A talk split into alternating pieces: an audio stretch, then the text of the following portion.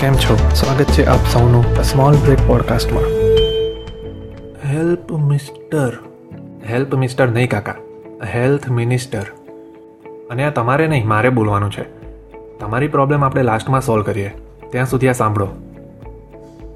Health minister Rishikesh પટેલે recently તેર નવા વ્હીકલ્સ ફૂડ ટેસ્ટિંગ સર્વિસમાં એડ કર્યા છે. Food testing on wheel central ગવર્મેન્ટનું initiative છે.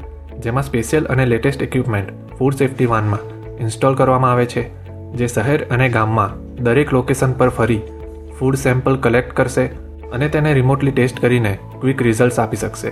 ભેળસેળવાળા ફૂડ જ્યાંથી મળશે, તેની સામે લીગલ એક્શન લેવામાં આવશે. કોઈપણ સામાન્ય નાગરિક ફૂડ સેમ્પલ લઈ જઈ કોઈપણ ચાર્જ અથવા ફી વગર ફૂડ સેમ્પલનો ટેસ્ટ કરાવી શકશે.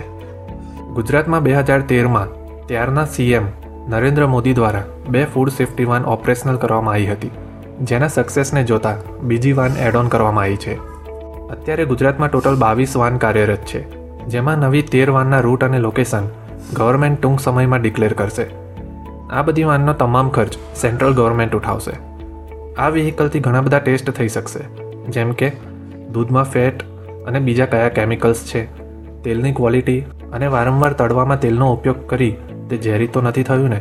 મીઠાઈની ક્વોલિટી, જ્યુસ અને શરબતમાં સુગર લેવલ, પાણીનું ટીડીએસ લેવલ અને બીજું ઘણું બધું. આ ઇનિશિયેટિવ એક સારી અવેરનેસ લાવી શકશે.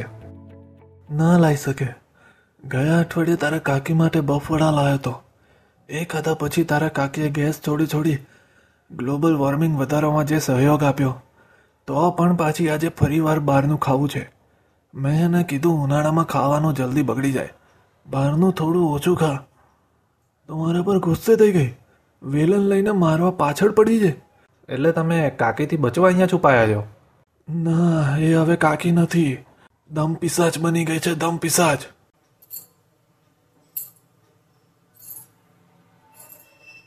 આ કાકી કેમ હોરર સ્ટાઇલમાં ચાલે છે?